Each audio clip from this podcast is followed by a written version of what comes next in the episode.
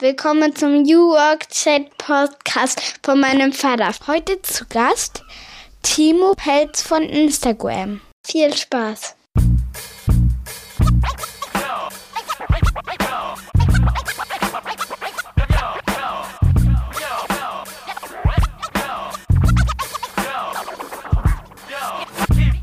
Und damit moin und willkommen zurück zum New Work Chat Podcast, Episode 64 mittlerweile. Ich bin Gabriel, grüße euch wie immer aus Rostock City, aus dem hohen Norden, oben an der Ostsee und freue mich, dass wir direkt wieder loslegen können. In der letzten Folge war ja der Pa Sinjan von Gallup zu Gast und wir haben darüber gesprochen, was wir eigentlich tun müssen, um die Jobzufriedenheit zu erhöhen. Da gibt es tatsächlich ein paar Themen, die wir uns anschauen sollten. Wer das noch nicht gehört hat, hört da bitte nochmal rein. Das ist eine wirklich außergewöhnliche Folge gewesen. Paar kommt ja aus Gambia und hat in dieser Folge sehr schön seinen Weg beschrieben von einem Kontinent zum anderen. Und das ist auch schon das Stichwort für den heutigen Podcast Nummer 64. Zu Gast ist Timo Pelz der sich bei Instagram um das Thema Business Marketing kümmert. Und ich habe ihn, ich glaube 2011 oder 12 war das, kennengelernt in Hamburg. Ich arbeitete bei DDB. Timo kam auch zu DDB, war vorher noch bei unter anderem Achtung, schöne Grüße an dieser Stelle auch an CEO Mirko Kaminski, der ja hier auch schon zu Gast war. Und er ist dann zu Facebook gegangen, war in Irland und ist dann von Irland rüber über den großen Teich zu Instagram und nimmt uns mit auf seine Reise und erzählt natürlich auch, wie man bei Facebook im, im großen Unternehmen von Mark Zuckerberg arbeitet, zusammenarbeitet, wie die Kultur aussieht, ganz konkret auch wie Meetings funktionieren. Und da gibt es spannende Insights in dieser Folge und ich wünsche euch ganz viel Spaß dabei in eigener Sache sei auch nochmal darauf hingewiesen, dass es jetzt ein neues Logo gibt von meinem Podcast. Ganz lieben Dank und viele Grüße gehen raus an Julia Koller, Grafikdesignerin aus Rostock.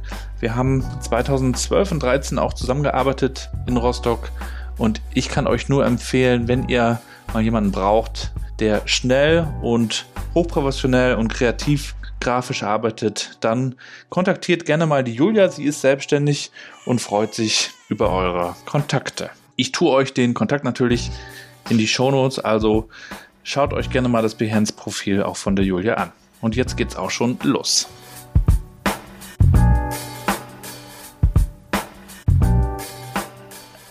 Ja, dann herzlich willkommen zu einer neuen Folge meines Podcasts New Work Chat. Ich freue mich sehr, dass Timo heute zu Gast ist. Viele Grüße Hallo. aus Rostock über den großen blauen Ozean.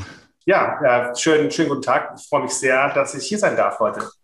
Timo, wir sind seit, ich glaube, so 2011 muss es gewesen sein, in Kontakt, haben uns in Hamburg kennengelernt, Richtig. als wir beide in der Agenturszene, Agenturwelt unterwegs waren. Ich war ja bei DDB, glaube ich, zu der Zeit. Du warst kurz nach mir dann bei DDB. Ich habe dir so. Ich glaube, wir haben uns so gerade irgendwie die Klinke in die Hand gegeben. Vielleicht haben wir irgendwie, ich meine, in meiner ersten Woche hast du dann noch irgendwie die letzten die Abschiedsfeiern getätigt. Aber alle haben immer groß und, und, und sehr enthusiastisch über dich gesprochen. Da war ich ein bisschen, fand ich es schade, dass ich dich verpasst habe.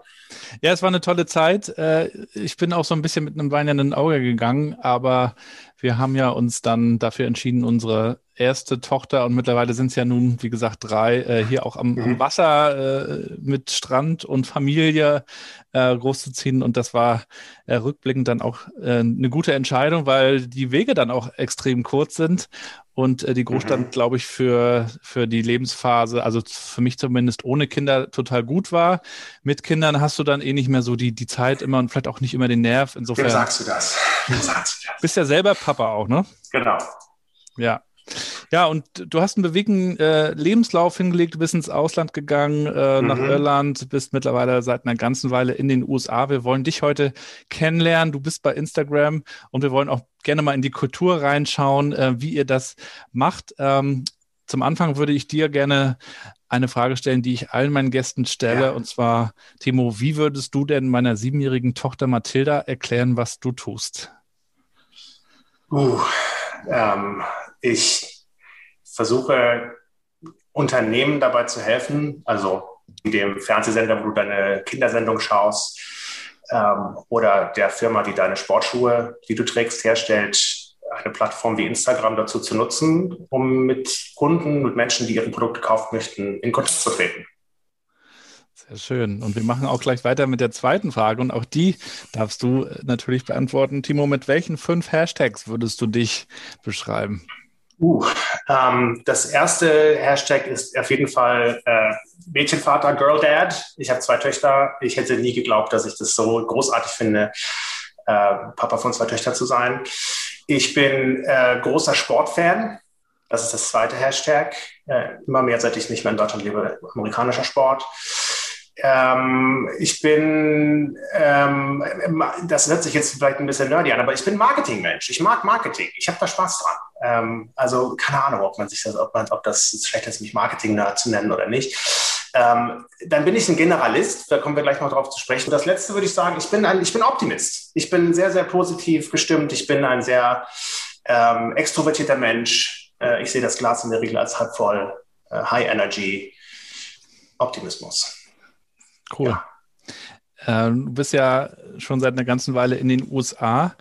Äh, mhm. würdest du sagen, äh, da überwiegen die Optimisten aktuell oder wie ist so eure Stimmungslage gerade? Ich glaube, du musst das so ein bisschen differenzieren zwischen der generellen Lebenseinstellung und dem, was man, wie man, wie man die Dinge politisch sieht, die ja sehr, sehr ähm, schwarz und weiß sind hier in Amerika äh, oder 0 und 1, anders als in dem etwas breiteren politischen Spektrum in, in anderen Ländern.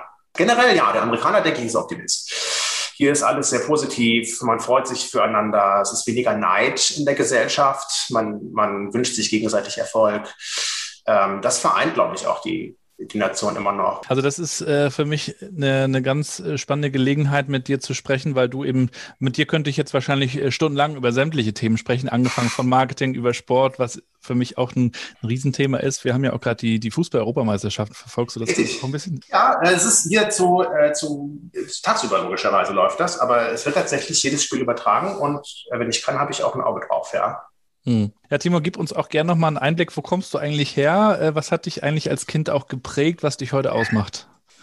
Äh, ich bin äh, Bundeswehrkind. Mein Vater war bei der Luftwaffe. Wir sind viel und oft umgezogen. Das heißt, ich, hab, äh, ich habe nie diese eine Heimatstadt gehabt. Heimat ist bis heute für mich ein Stück weit das, ist der Ort, wo meine Eltern leben, irgendwie immer gewesen. Und der hat sich auch verändert im Laufe der Zeit. Meine Eltern leben jetzt seit, seit weit über zehn Jahren auch in den USA. Ähm, das ist, ist ein wichtiger Bestandteil von dem, wie ich, wie ich groß geworden bin und was mich geprägt hat. Ähm, und ich glaube, das hat dazu beigetragen, dass ich so, so extrovertiert geworden bin und dass es für mich sehr einfach ist, mit Leuten in Kontakt zu treten, weil ich halt regelmäßig neue Schulen besucht habe, neue Freunde kennengelernt habe. Der Nachteil davon ist, wenn du so möchtest, dass ich jetzt nicht die Freunde habe, mit die, die ich seit dem Kindergarten kenne. Also meine engsten Freunde sind mit großer Mehrheit Menschen, die ich in den letzten sieben bis zehn Jahren kennengelernt habe, ja. Mhm. Und als du in die, in die Arbeitswelt eingestiegen bist, was wolltest du mhm. werden? Hattest du irgendwie Ambitionen oder einen Begriff von Karriere?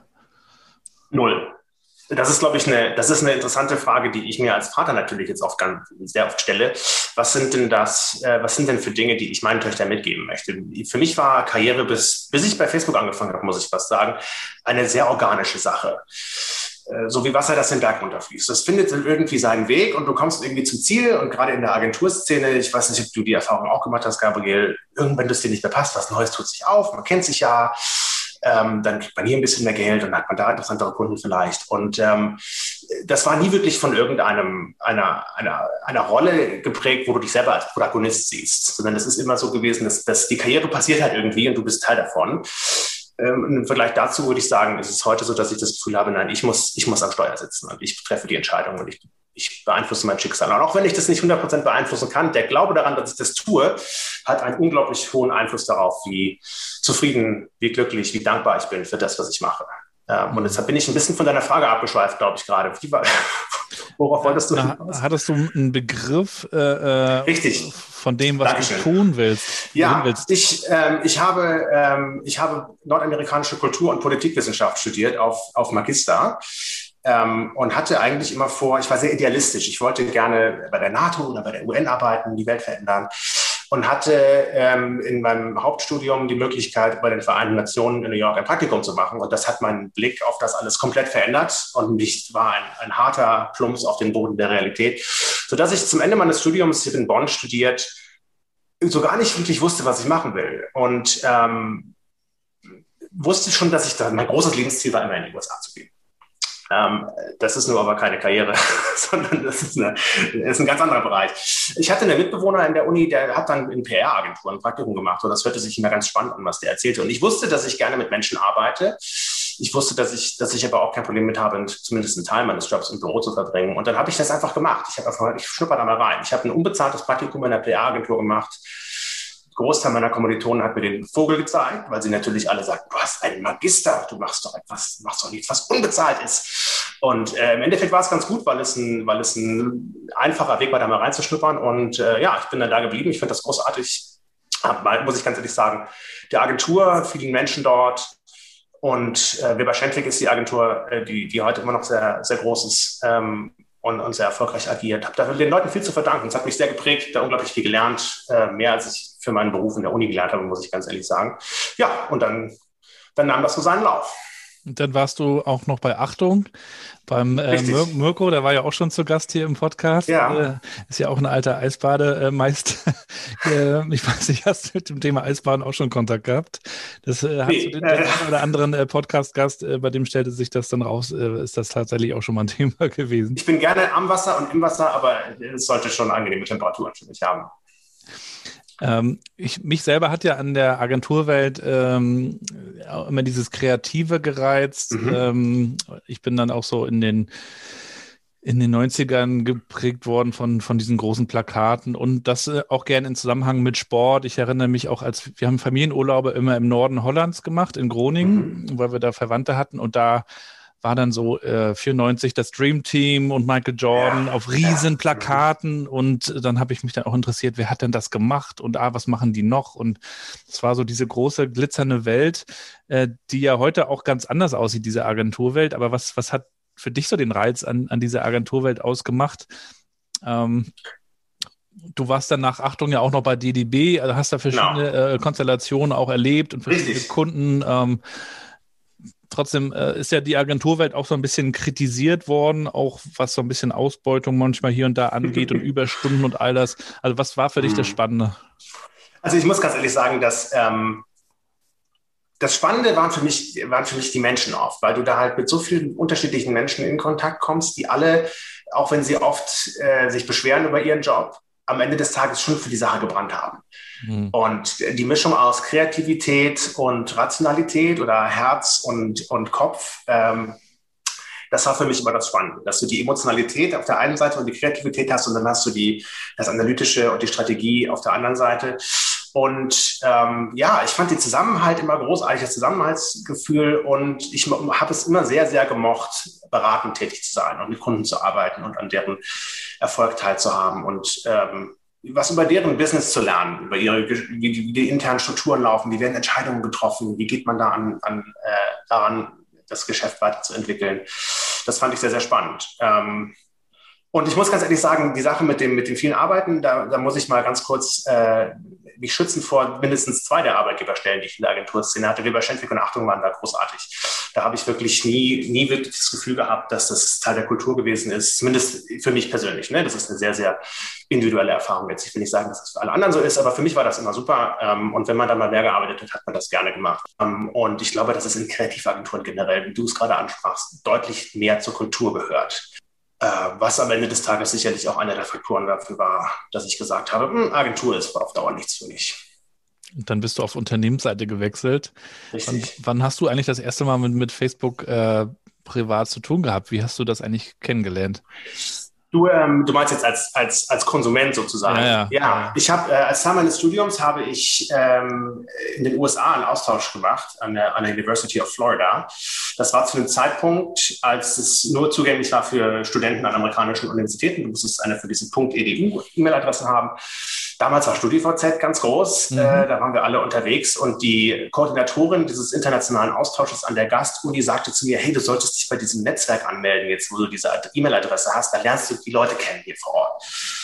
Und das habe ich dann gemacht. Und ich war in den, in den USA, während das, die Entscheidung getroffen wurde bei Facebook, dann das aufzumachen für Leute, die nicht in Universitäten sind. Das war ein mhm. riesen Aufschrei. Ich weiß, dass noch Leute waren empört und haben protestiert. Das sollte wie alle das, letzte Mal sein, dass man sich empört hat über, über Entscheidungen, die da getroffen wurden. Ähm, aber ja, es war für mich natürlich ein, ein, ein riesen, eine riesen Erleichterung da vor Ort. Und dann natürlich, insbesondere nachdem ich zurück war aus den USA und wieder in Deutschland war, war das natürlich großartig, mit den, mit den, mit den Bekannten und Freunden, die man da vor Ort hatte, in Kontakt zu bleiben. Mhm. Ja. Und äh, StudiVZ, äh, ich erinnere mich natürlich auch noch, man gruschelte sich. so sieht's aus. da gab es jetzt übrigens nochmal so ein kleines Revival, ne? letztes Jahr, glaube ich. Das habe ich tatsächlich sogar mitbekommen, ja. Das ist bis äh, rüber in die USA ge geschwappt, diese News. Aber eigentlich schon krass, was die dann auch, ich will nicht sagen Vorsprung hatten, also zumindest ja in Deutschland, äh, wie, wie, wie stark sie waren und, und wie sie dann ja. runtergegangen sind und wie, wie groß dann Facebook äh, geworden ist. Es gibt ja auch diesen berühmten Facebook-Film. Ich habe mal gelesen, Mark Zuckerberg hat sich davon sehr distanziert. Nach deinem Eindruck, das, was man so hört oder aus, aus Hollywood kennt, wie weit ist das denn weg von der, von der Realität? So, so, so nah bin ich nicht dran an der Person Mark Zuckerberg, muss ich, muss ich sagen. Ich habe ich habe mitbekommen, dass er sich da sehr differenziert mit auseinandergesetzt hat. Ähm, ich weiß, die, die Story, das ist stattgefunden bei Facebook, bevor ich da angefangen habe zu arbeiten. Aber als der Film in die Kinos kam, hat äh, Facebook war damals relativ klein noch, hat äh, Mark alle Mitarbeiter, die in Menlo Park in Kalifornien gearbeitet haben, ähm, eingeladen und ist mit ihnen ins Kino gegangen, hat den Film geschaut. Also so schlimm kann es nicht gewesen sein. Hm, hast du ihn mal persönlich kennengelernt? Ich habe ihn tatsächlich ein paar Mal schon getroffen, ja. Was ist er für ein Typ? Äh, sehr, sehr beeindruckend, sehr, sehr, sehr, sehr ruhig, in sich ruhend, unglaublich smart äh, und was viele Leute, glaube ich, nicht wissen oder was auch schwer zu äh, sehen ist, wenn man, wenn man ihn immer nur in seiner, in seiner Rolle sieht. Er ist unglaublich lustig. Er hat einen ganz, ganz, äh, ganz tollen Sinn für Humor es ist ja fast ein bisschen ruhig geworden um ihn, finde ich. Äh, das wird er ja sicherlich auch so äh, bewusst steuern. Er ist ja, glaube ich, niemand, der sich bewusst äh, vor die Kamera stellt, sondern zumindest nach meinem Eindruck, dass auch er mag, so im Hintergrund zu sein. Trotzdem ist er ja faktisch auch einer der, der mächtigsten Männer der Welt äh, mit, mit dem Imperium, was er da aufgebaut hat, äh, mit, mit seinem Team und seinen Teams also was, was hat er auch für ein, für ein Standing in, in dieser ganzen äh, großen für Company? Ist, ist er so eine Art, äh, ist er mehr so der, der Buddy oder ist er wirklich mehr so der, der Übervater? Ich würde sagen, weder noch. Er ist jemand, der natürlich mehr als, äh, als jeder andere diese Firma personifiziert. Ja, also es ist, ist sein, äh, sein Werk und er ist von Anfang an dabei. Und äh, die Leute haben Respekt vor ihm.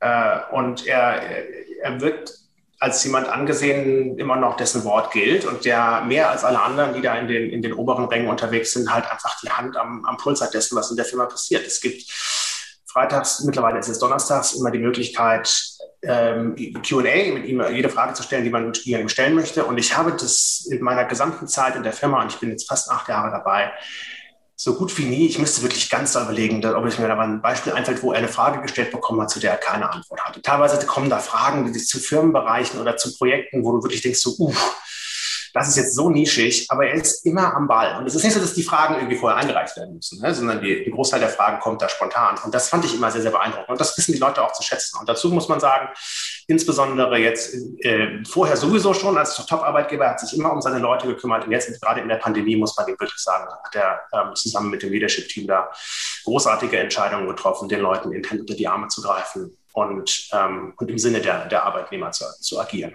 Also unglaublich viel Respekt, unglaublich viel ja, Zuneigung, das muss man fast sagen. Also die Leute, mhm. man ist schon, ja, ohne ihn kann man sich das nicht vorstellen. Mhm. Und als du dann äh, zu Facebook gekommen bist, nach Irland gegangen bist, äh, mhm. hast du da eigentlich auch so einen äh, zwölfstufigen Recruiting-Prozess durchlaufen, wie man das von Google immer hört? Der, der Recruiting-Prozess damals war tatsächlich äh, sehr, sehr aufwendig. Das ist heute gar nicht mehr der Fall, äh, was ich so ein bisschen unfair finde.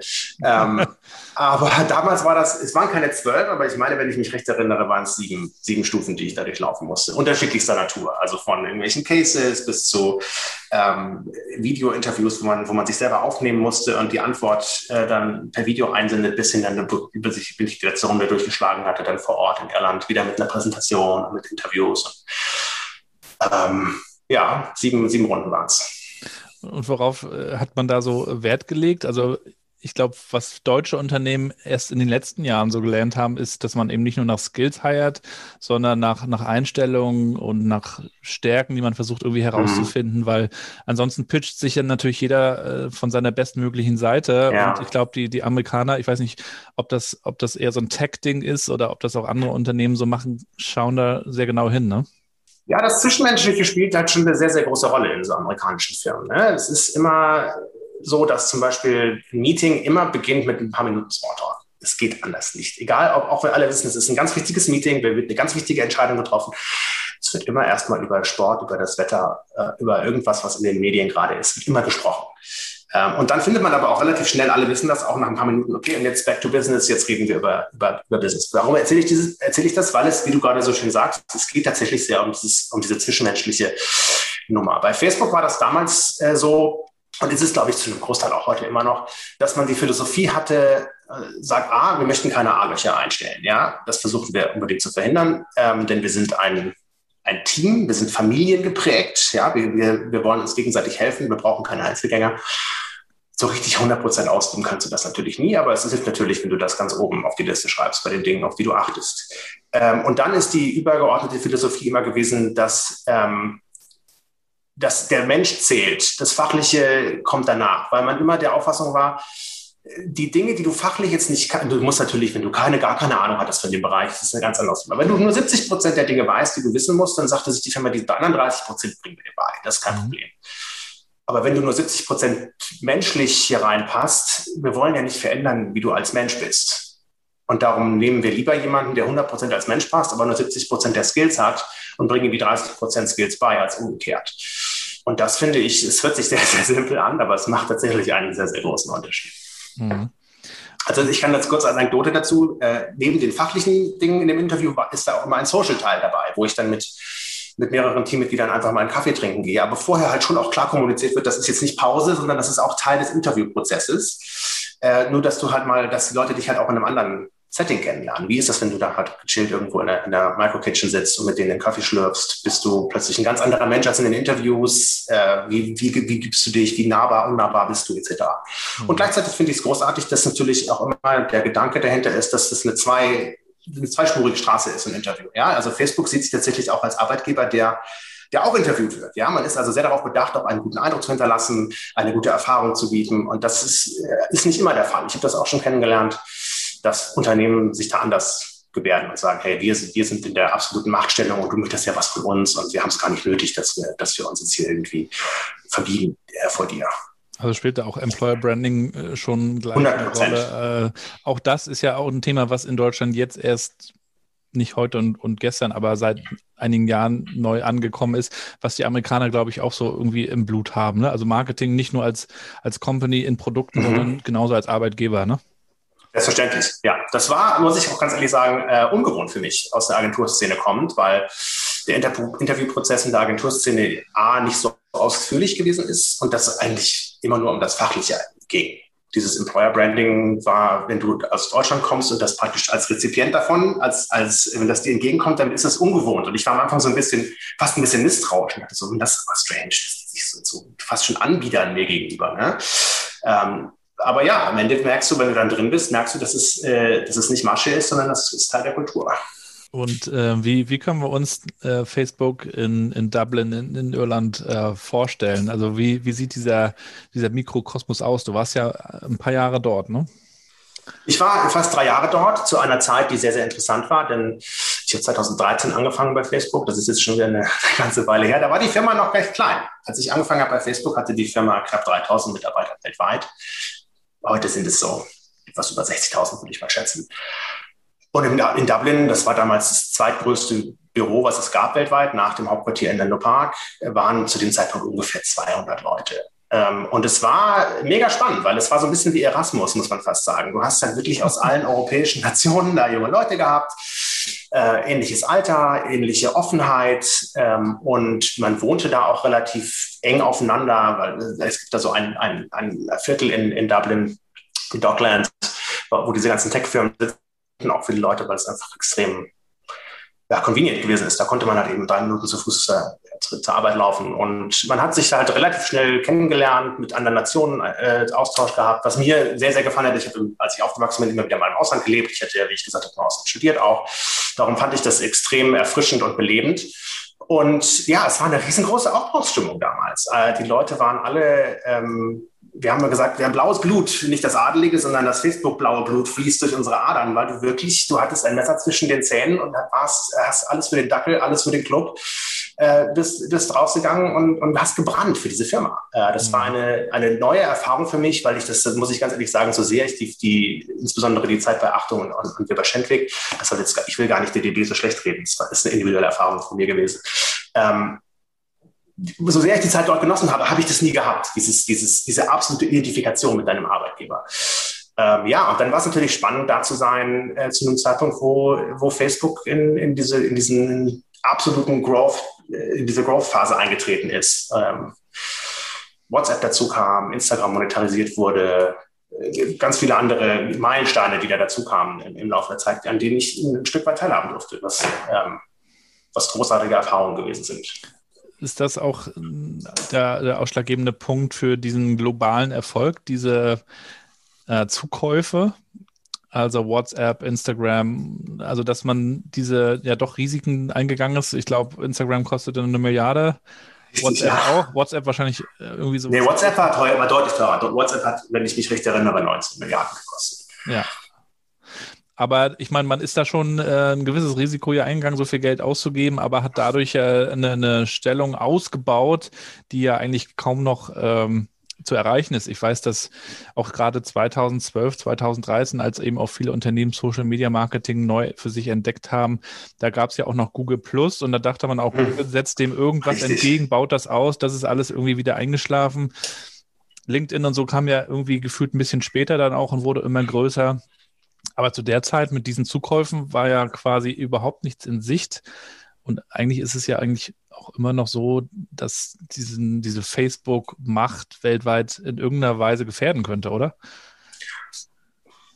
Schwierig, da, da, da will ich mich jetzt zu keiner, zu keiner prophetischen ähm, äh, Vorhersage ähm, da lasse ich mich nicht drauf ein an dieser Stelle, weil du die, wenn du eine Sache, die du, die du lernst in der Firma ist, äh, sagen niemals nie. Die, die entscheidende Sache, glaube ich, mit diesen, mit diesen Zukäufen ist, dass der, der Zukauf ist ja nur eine Sache, sondern du musst dann ja auch irgendwie einen Weg finden, so eine Firma, die du dazu kaufst, zu integrieren und Teil der Kultur werden zu lassen.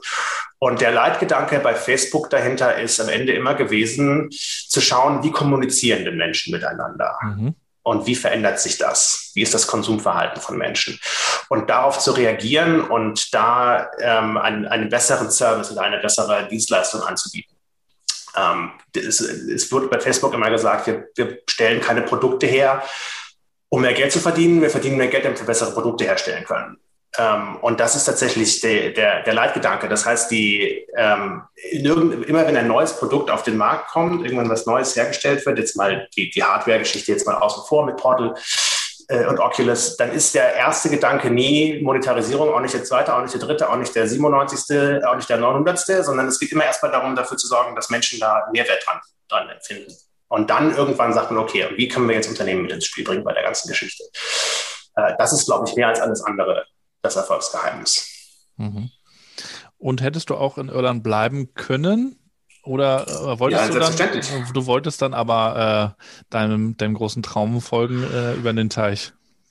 Ja, ich meine, die, die, die Geschichte ist mit Irland ist ganz interessant gewesen. Sie war für diese Lebensphase, in der meine, meine, meine damalige Freundin, dann Frau, wir haben in der Zeit in Irland geheiratet, äh, in der wir waren, war das großartig. Du hast noch keine Kinder, du hast, meine Frau interessanterweise fing dann bei Google an zu arbeiten. Wir waren also in der, im weitesten Sinne in derselben Szene unterwegs. Ähm, es war großartig. Du hast da wirklich, wir blicken sehr, sehr gerne zurück auf die Zeit Irland. Ist eine, eine traumhafte Stadt, tolle Restaurants, Pubs. Das Land Irland lässt sich leicht bereisen. Du bist nah an Europa. Du hast also den Kontakt irgendwie nach Deutschland und so nicht wirklich verloren. Aber äh, die wenigsten, entweder verliebst du dich in das Land und bleibst du immer da, oder kenne ich, kenn ich ein paar Leute, ähm, oder du, du ziehst halt irgendwann weiter. Die meisten Leute, das war für alle Nationen der Fall, zieht es irgendwann zurück in ihr Heimatland. Die Diskussion kam für uns eigentlich gar nicht auf, weil es irgendwie klar war, dass wir, dass wir gerne in die USA wollen. Und darum, da komme ich dann so auf das zurück, was, was, ich, was ich eingangs sagte. Facebook bringt dir bei, dass du am Steuerrad in deiner Karriere sitzt es ist nicht die Verantwortung der Firma zu sagen, hier ist der Weg und du beschreitest ihn. Und das ist ja in vielen, in vielen Branchen, in vielen Unternehmen dieser klassische Weg. Der Weg ist vorgezeichnet. Die Leiter geht in eine Richtung, gerade nach oben. Du bist irgendwie Junior, dann bist du Mittel, dann bist du Senior, dann bist du und dann irgendwann hier und dann irgendwann dort und irgendwann hört es auf oder du gehst endlos weiter. Die Analogie mit dieser Leiter ist, dass du möglicherweise diese Leiter hochsteigst und wenn du ganz oben ankommst, feststellst, dass du sie ans falsche Gebäude gelehnt hast. Ähm, und das passiert dann vielen Leuten. Die merken dann plötzlich, oh mein Gott, das wollte ich ja überhaupt nicht. Wie bin ich denn hier gelandet? Weil du einfach nie nach links oder rechts geschaut hast und dich praktisch ergeben hast in diesen Weg, der dir vorgezeichnet wurde. Die, bei Facebook sagen sie dir, finde raus, was du, worauf du Bock hast, was du machen möchtest. Es wird unterschieden zwischen, wo bist du gut drin und was macht dir Spaß. Denn das sind nicht immer dieselben Dinge. Mhm. Du kannst super gut sein in irgendeiner Sache und eine Firma optimiert dann darauf, dich da mehr von machen zu lassen. Wenn du aber da keinen Spaß dran hast, ist das irgendwann eine, eine sehr negative Erfahrung für dich. Und ähm, das ist, das ist ein Stück weit das Geheimnis, dass, die, dass Facebook zu dir sagt, wir finde heraus, was du möchtest, sag uns, was es ist und, wir, und, dann ist es die Aufgabe deines Managers und der Firma ein Stück weit dir dabei zu helfen, Hindernisse aus dem Weg zu räumen. Aber am Ende des Tages bist du halt der Protagonist. Du musst die Sache in die Hand nehmen. Und das war für mich, muss ich ganz ehrlich sagen, eine sehr, sehr einschneidende Lektion. Denn ich habe gemerkt, wenn ich jetzt hier sitze und darauf warte, dass irgendjemand zu mir sagt, Timo, geh doch in die USA, hier ist eine Rolle für dich, die du machen kannst oder ein neuer Job, dann ähm, und wenn ich nur davon rede, Leute, ich will in die USA, ich will in die USA. Es ist so wie die Leute, die sagen, ähm, ich weiß genau, was ich in meinem Lottogewinn mache, aber in die Lotto spiele, so ungefähr. Ähm, du musst halt auch irgendwie da was dafür tun. Das heißt, ich habe halt irgendwann einfach festgestellt, okay, du musst die Sache in die Hand nehmen. Habe Kontakte geknüpft in die USA, ähm, habe hab mir Projekte gesucht, die mich mit in Kontakt gebracht haben mit Leuten, die in den USA gearbeitet haben. Was zum einen natürlich einen Einblick darin gibt, wie die Firma in, im Hauptquartier tickt und dich praktisch ein bisschen besser sondieren lässt, was sind denn interessante Opportunities und was sind denn nicht so interessante Opportunities.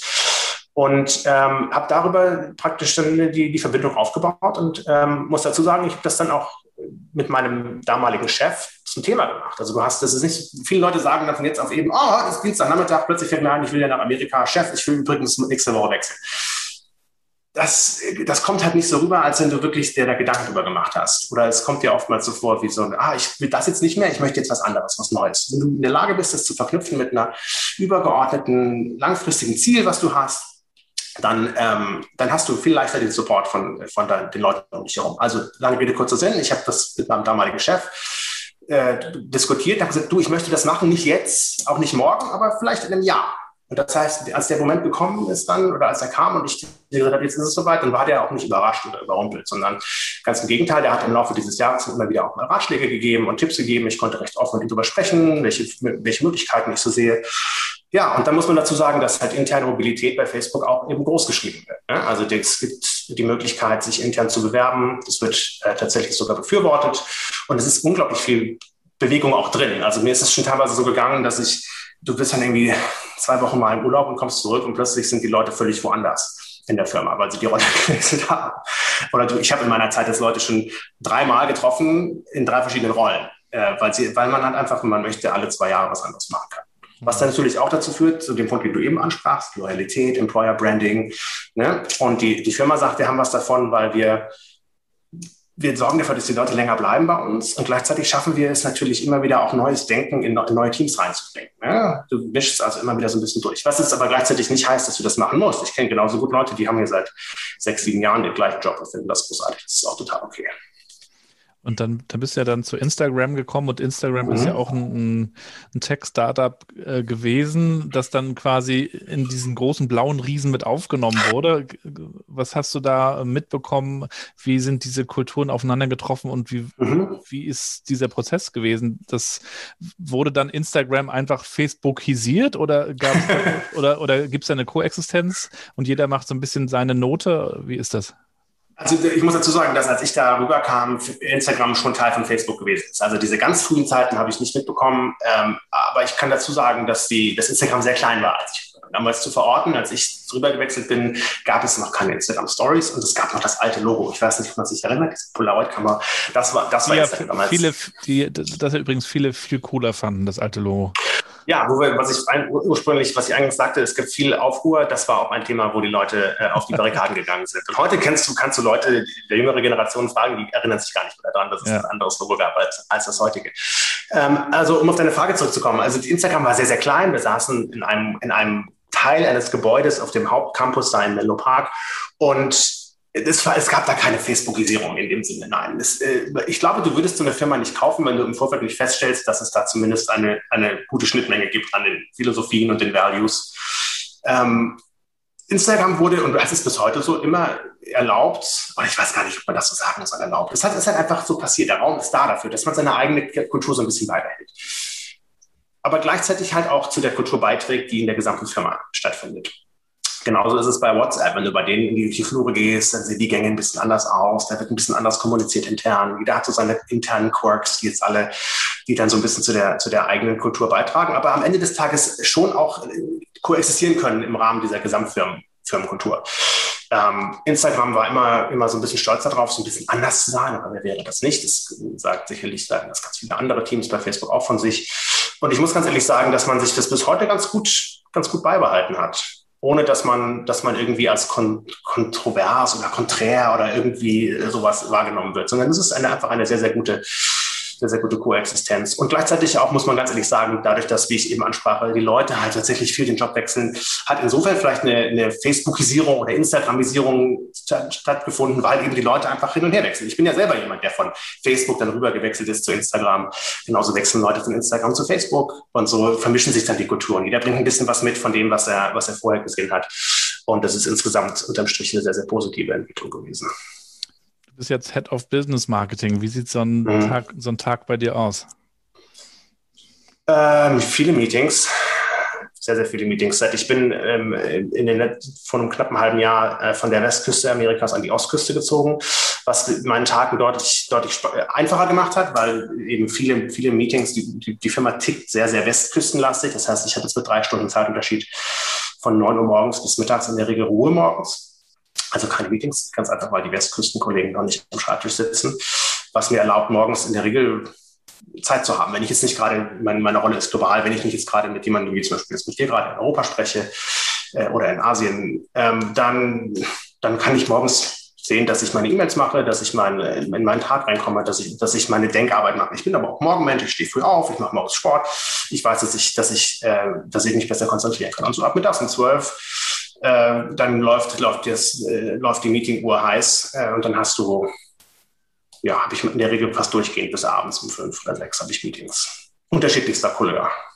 Äh, und, und äh, die, die Corona-Zeit hat ja auch dazu geführt, dass diese Meetings oft sehr eng getaktet sind. Mhm. Ähm, weil man eben ja gar nicht mehr von einem Raum zum nächsten geht, sondern Richtig. einfach diese, diese, äh, diese Termine nacheinander durchzieht. Das hat ja auch bei vielen zu einer gewissen Bildschirmmüdigkeit schon geführt. Da gibt es mhm. ja auch diesen, diesen Begriff Zoom-Fatigue. Ähm, ja. Wie, wie, erlebst du das? Brauchst du dann auch mal zwischendurch eine Pause? Also ich merke das dann schon, dass ich dann gerne mal äh, kurz äh, das Fenster aufmache oder mhm. ähm, irgendwie einen Apfel essen gehe zwischendurch. Das äh, ist ja auch ein bisschen anstrengend, wenn man das also den ganzen Tag macht. Richtig. Ja, gebe ich dir vollkommen recht. Meine, ich, ich, in der Regel endet meine Woche oder beginnt meine, meine neue Woche immer schon am Freitag davor. Das heißt, ich gucke in meinen Kalender und versuche mir schon Zeit zu blocken, auch äh, im Laufe der Woche, gerade nachmittags, damit ich mal die Zeit habe, was zu essen, damit ich, äh, wie du gerade gesagt hast, damit man mal rausgeht und irgendwie im Garten mal ein bisschen in die Natur schaut. Oder manchmal gehe ich hier einfach dann 20 Minuten eben kurz bei uns durch die Nachbarschaft spazieren. Ähm, das geht schon. Es gibt Tage, wo das nicht geht, weil halt Meetings einfach so fallen, wie sie fallen. Ähm, die Firma ist sehr, sehr offen, äh, was dazu führt, dass die Leute an sich in der Regel die Kamera anhaben. Äh, gerade wenn es kleinere Meetings sind. Aber dann nimmt es dir halt auch niemand krumm. Ich mache das selber manchmal, wenn ich merke, okay, das ist jetzt ein Meeting mit 30 Leuten, ob jetzt hier mein, mein Gesicht zu sehen ist oder nicht. Wenn ich nicht gerade selber was präsentiere, dann mache ich die Kamera aus. Und ein riesengroßer Unterschied für mich macht, dass ich, äh, dass ich, als wir umgezogen sind, in einen, in einen Schreibtisch investiert habe, der eben, an den ich mich auch stellen kann. Und das macht äh, für meinen Energiehaushalt im Laufe des Tages, insbesondere dann in den Nachmittag hinein, macht das schon viel aus. Ich stehe dann in der Regel ab das um zwölf. Ähm, und gehe dann auch teilweise mal in den Meetings ein bisschen auf und ab hier im Zimmer. Das, mhm. das hat schon einen großen Unterschied gemacht. Ja, aber ich muss ganz ehrlich sagen, diese Zoom-Fatigue gibt es in dem Sinne für mich jetzt nicht, weil auch vorher schon unser Business sehr, sehr call-lastig war. Also der große Unterschied für mich ist, dass ich jetzt in den Screen gucke zu Hause und vorher habe ich im Büro gesessen und in den Screens geschaut. Also ein Großteil meiner, meiner Rolle war, mit Leuten zu sprechen, die alle nicht im selben Büro saßen. Wenn es, wenn es kleinere Meetings sind, haben wir, haben wir kleine Meetingräume gehabt, die wie so eine kleine Telefonzelle sind, wo, wo genau ein Stuhl reinpasst, ein Schreibtisch und eine Videokonferenzeinheit. Und da habe ich zu 80 Prozent der Zeit drin gesessen und auch da auch nur auf den Screen geschaut. Also es ist nicht so der Riesenunterschied für mich. Die ähm, amerikanischen äh, Tech-Unternehmen haben ja auch das Thema Mobile Office und äh, Büro. Ähm, mhm glaube ich, jetzt in, in, den letzten Wochen so ein bisschen unterschiedlich äh, gehandhabt oder auch zumindest kommuniziert. Ähm, gibt einige, die sagen, äh, arbeitet bis zum Lebensende zu Hause. Twitter hat das, glaube ich, auch gesagt. Und andere äh, rufen die Leute jetzt langsam zurück. Äh, wie, wie ist das bei euch? Facebook hat relativ früh in der, in der Pandemie ähm, die strategische Entscheidung getroffen, zu sagen, wir sehen das als einen, einen großen Bestandteil der Zukunft unseres Unternehmens. Ich glaube, Marc hat das, das dann auch relativ zeitnah äh, offiziell verkündet dass er bis zu 10.000 Leute permanent remote sieht. Ähm, und das muss man ganz ehrlich sagen, das ist eine Sache, wenn ein CEO von der Firma so eine Ankündigung macht. Bei uns dann, ist dann relativ schnell auch, wurden da, folgt da Taten. Das wurde bedächtig, aber äh, und auch mit einer gewissen Energie, aber nicht überhastet angegangen, das Thema. Mhm. Und heute äh, ist es überhaupt nichts Ungewöhnliches. Ich bin selber so jemand, der gesagt hat, hey, okay, alles klar, dann äh, gibt es für mich die Möglichkeit, mein, mein, Lebens, äh, mein Leben noch anders zu gestalten und mir ein ganz anderes Leben zu, äh, zu, zu kreieren, hier meine, meine Lebensqualität deutlich zu erhöhen. Ich habe in, in, in Silicon Valley gewohnt, 40 Minuten südlich von, von San Francisco, vorher in Redwood City das ist eine andere Umwelt als da, wo ich, wo ich jetzt wohne. Ne? Ähm, Lebenshaltungskosten, Verkehr, äh, Klima, alles, was dazu gehört. Und äh, ja, die, bei uns kannst du, wenn du möchtest, remote arbeiten. Es macht keinen großen Unterschied mehr, wo du bist.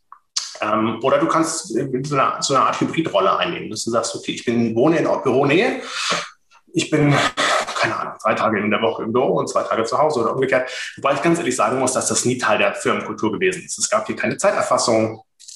Also wird die Firma sagt immer, wir, wir stellen dich ein und denken, dass du ein erwachsener Mensch bist und erwarten, dass du dich so verhältst. Bei uns ging es immer um Impact und nicht um wer sitzt am längsten.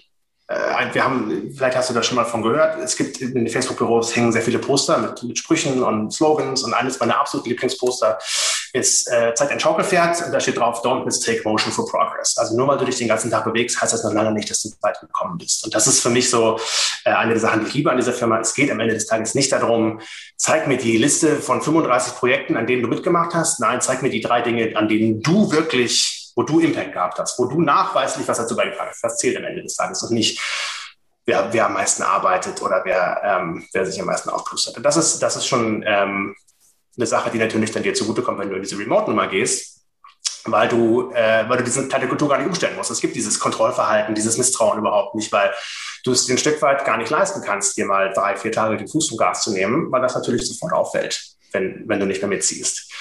Ähm, ja. Feedbackt ihr euch da auch gegenseitig? Also gerade weil, weil du sagst, äh, jeder hat diese Freiheit, auch selbstständig äh, äh, Gas zu geben und, und zu schauen, wohin möchte ich mich auch entwickeln und, und ist, jeder ist da selbst am Steuer.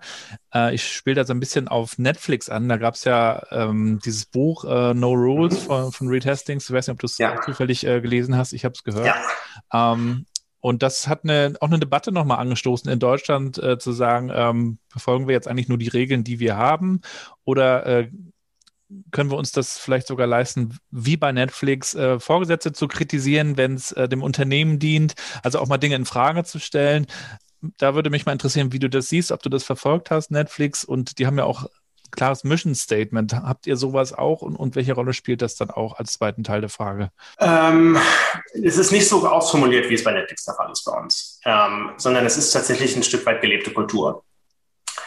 Du hast eben den Vorteil bei uns, dass die Leute hier überzeugt sind von dem, was sie machen und das die intrinsische Motivation fördert. Das heißt, ja, Feedback-Kultur gibt es, aber die ist, muss man ganz ehrlich sagen, das hört sich vielleicht ein bisschen komisch an, gar nicht so oft notwendig weil es halt irgendwie, weil du den, du weißt halt einfach, dass die Leute Bock haben und motiviert sind und mitziehen.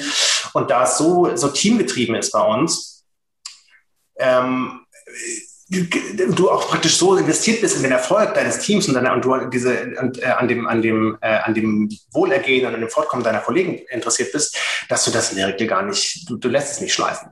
Das kommt ganz selten vor.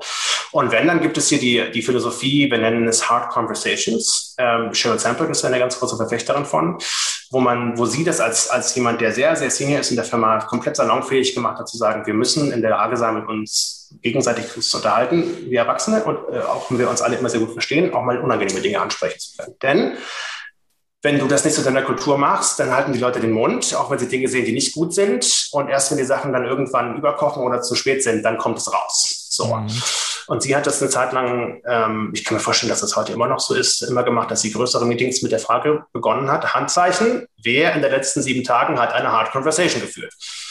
Und immer wenn dann weniger als 50 Prozent die Hand gehoben hat, sie gesagt, not good enough, not good enough. Und sie hat immer, gegen, äh, immer Beispiele gebracht, auch wie sie selber das gemacht hat. Und was sie dadurch natürlich gemacht hat, ist, sie, sie macht es so salonfähig, dass du dich immer darauf beziehen kannst und sagst, hey, Stella erzählt immer, dass wir so eine Hard Conversations machen. Das ist natürlich das, das In. Äh, du bist jetzt nicht jemand, der da mit einer neuen Idee ankommt. Und natürlich äh, sind diese Unterhaltungen von Respekt geprägt und von, von einer konstruktiven Herangehensweise. Ne? Eine, eine, eine andere Teil unserer Kultur ist, dass wir immer sagen, assume positive intent. Geh immer davon aus, dass die andere Person es gut gemeint hat. Ja, und nicht, nicht irgendwie die, dass die, die, die, die Standardreaktion auf Dinge immer ist, dass du wolltest das, weil du mir das Böses tun wolltest, du blockierst dieses Projekt, weil du gegen mich bist. Nein, man geht immer erstmal davon aus, die Person hat es gut gemeint, aber sieht es halt einfach anders als ich. Und das, äh, das fördert natürlich ähm, konstruktives Auseinandersetzen mit Problemen. So, und jetzt habe ich so viel geredet, dass ich den zweiten Teil deiner Frage schon wieder, wieder äh, vergessen habe. Hast du, glaube ich, schon, hast du schon so ein bisschen mit be äh, beantwortet. Okay. Also Mission Statement sagtest du, habt ihr jetzt so nicht, äh, habt ihr aber so als, als Also es gibt ein Mission Statement für die Firma, selbstverständlich, aber das bezieht sich jetzt dann äh, weniger auf die, auf die, auf die Performance-Kultur in der Firma. Mhm. Und ähm, du als äh, Mädchenpapa, ich bin ja auch Mädchenpapa, wie, wie, mhm. gut, wie gut gelingt dir das oder wie, wie, schaffst du das auch, Familie und, und deine Aufgaben, die dich sicher auch sehr fordern, äh, zu vereinbaren und unter einen Hut zu bekommen? Ähm, ich, ich, muss ganz ehrlich sagen, dass da war die Tatsache, dass ich jetzt eben, dass wir umgezogen sind und ich permanent zu Hause arbeite, ein, ein absoluter Gamechanger. In dem Silicon Valley muss man dazu sagen, wer schon mal da gewesen ist, weiß, dass vielleicht Verkehr ist wirklich absolut grausam. Also auch wenn ich da äh, Luftlinie vielleicht nur 10 Kilometer fahren musste, habe ich in der Regel 40, 50 Minuten gebraucht, wenn es gut lief. Äh, ich musste dann immer noch meine, meine Tochter auf der, in der Kita ab, abliefern. Das heißt, das sind schon mal fast zwei Stunden am Tag gewesen, die dir einfach mal komplett gefehlt haben. Ne? Die dich stressen, weil die Leute, muss man dazu sagen, in Kalifornien auf der 101 auch fahren, wie die letzten Henker. Sondern das ist halt immer ähm, Nahkampf gewesen da auf der, auf der Interstate. Und jetzt ist es so, dass ich, dass ich natürlich mehr Zeit habe. Die Kita hier ist alles, wir wohnen jetzt in der Nähe von Raleigh in North Carolina. Ist alles ein bisschen näher, ein bisschen weniger Verkehr, ein bisschen, ein bisschen weniger hektisch, ähm, was natürlich dazu führt, dass ich A mehr Zeit habe und B äh, auch selber relaxter bin, muss ich ganz ehrlich sagen. Ne? Und dazu kommt dann eben, um wieder auf die Firma zurückzukommen, dass eben diese Integration auch gelebt wird. Und ich, es spielt ja keine Rolle, ob ich meine Tochter mal auf dem Schoß habe in einem Call oder wenn ich mal kurz rausgehen muss, weil irgendwie ein Zeta ist oder, oder ich meiner Frau mit irgendwas helfe, die sich gerade um was kümmert. Ähm, nee, also es äh, gelingt mir tatsächlich seit der seit wir umgezogen sind und mehr Platz haben und ich ein, ein, ein eigenes Arbeitszimmer habe, was in Kalifornien nicht der Fall war, sehr, sehr gut. Hm. Bist du eigentlich, hast du die amerikanische Staatsbürgerschaft eigentlich auch äh, bekommen? Oder wie sieht es aus? Nee, soweit so weit sind wir noch nicht ganz. Wir haben eine, eine Green Card. Ich war am Anfang auf Visum und dann ähm, hat man die Möglichkeit gehabt, äh, Employer Sponsored von Facebook sich um eine Green Card zu bewerben, was wir ja getan haben. Und ähm, also ich bin kein Staatsbürger, meine beiden Töchter sind Staatsbürger, weil sie beide hier geboren sind. Ja, du hast quasi die Blue Card über Facebook. so, ja, wenn man so möchte. ja, also sehr spannend. Äh, Timo, was, was vermisst du denn an Deutschland? Gibt es da was? Oder ist das alles schon äh, in, in, äh, in, ferne Galaxien äh, entrückt? Wir, wir fliegen jetzt in, in, ein paar Wochen das erste Mal seit langem wieder nach Deutschland. Ich bin selber, glaube ich, über drei Jahre nicht in Deutschland gewesen. Ähm, man, man entfremdet sich natürlich schon ein bisschen von der Kultur, weil das, was ich als Deutsch wahrnehme, ist sicherlich nicht mehr das, was, was die deutsche Realität heute ist. Ne? Also ich sage, mein, mein Spaßbeispiel, was ich mal bringe, ist, einer der größten Stars in Deutschland könnte mich wahrscheinlich über umrennen hier und ich würde ihn nicht erkennen, ihn oder sie, weil ich eben auch dem, dem deutschen, der deutschen Medienlandschaft kaum noch, wenn überhaupt, eigentlich folge ich gar nicht mehr. Und darum, wenn du mich fragst, was ich vermisse, ich vermisse manchmal äh, ein bisschen die deutsche Gemütlichkeit, also die Restauranterfahrung in Deutschland. Da freue ich mich sehr drauf. Den deutschen Wochenmarkt, ein bisschen dieses. Bakery. Ähm, ja, aber auch dazu, da muss ich ganz ehrlich sagen, ist der Ruf schlechter als, als die Realität. In Amerika findest du mittlerweile auch, wenn du weißt, wo du hingehen musst. Sehr, sehr, sehr, deutsche, sehr gutes Brot. Es gibt auch deutsche Bäckereien bei euch, oder? Deutsche Bäckereien, aber du musst gar nicht mal zum deutschen Bäckereien gehen. Es gibt in Supermärkten auch, äh, auch gutes Brot. Der 80 Prozent des Brotes ist das Brot, was man kennt aus Amerika. Ähm, aber es gibt tatsächlich gutes Brot, ja. Also so ist es nicht. Das fehlt mir gar nicht so sehr. Nee, es ist, ähm, ja, keine Ahnung, die, die deutsche Gemütlichkeit, äh, die Erfahrung, ich habe lange im Rheinland gelebt, irgendwie so eine, so eine Kölsch trinken oder in einem Biergarten in, in, in, in Bayern zu sitzen.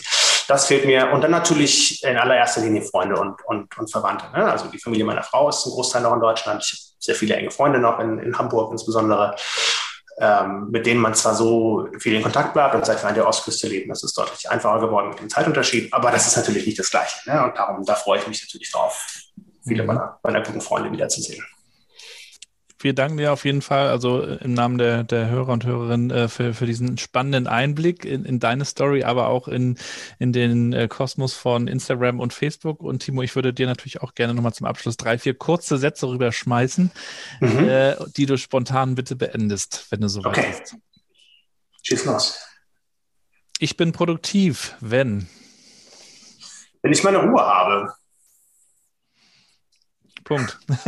ja, also wenn, wenn, ich, wenn ich mich konzentrieren kann, ich mache meine, mach meine Messaging-Apps aus, ich mache, setze mir Kopfhörer auf, höre Instrumentalmusik und bin in der Lage, mich komplett zu fokussieren, dann bin ich am produktivsten. Und morgens, habe ich ja schon gesagt. Die längste Zeit, die ich offline war, war? Uh, die längste Zeit, die ich offline war.